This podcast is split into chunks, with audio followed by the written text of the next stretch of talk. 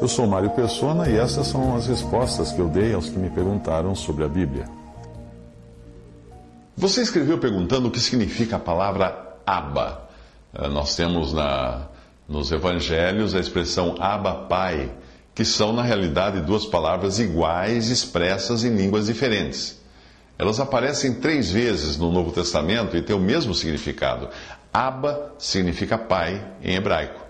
Portanto, no Novo Testamento original está Abba em hebraico, seguido do seu equivalente grego, que foi traduzido para o português sem que a palavra hebraica tivesse sido traduzida. Então são duas palavras, uma hebraica e uma grega no original. A hebraica ficou da maneira que estava, Abba, e a grega foi traduzida por pai na nossa versão em português. Se ambas as palavras tivessem sido traduzidas no nosso Novo Testamento, ah, nós leríamos pai, pai. Abba era a pronúncia usada no hebraico falado no tempo do Novo Testamento. Mas no Antigo Testamento era Ab, e não se restringia ao uso de pai em relação a filhos.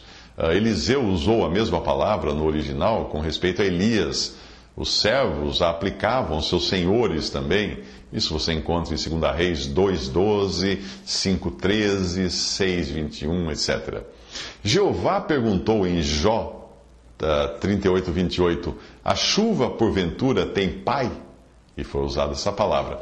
No Novo Testamento, a palavra parece ser usada num sentido mais restrito de parentesco e também Romanos 8, 15, Gálatas 4, 6, Marcos 14, 36.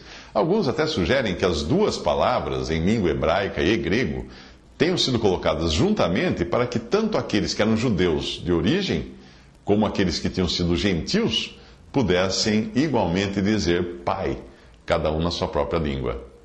Deus se revelou no Antigo Testamento como Jeová, Deus Altíssimo, etc., mas reservou os tempos do Novo Testamento para se fazer conhecido aos crentes no seu parentesco de pai, conforme você encontra em João 20, versículo 17. Portanto, se você crê em Cristo como seu Salvador, você pode chamar a Deus de Pai.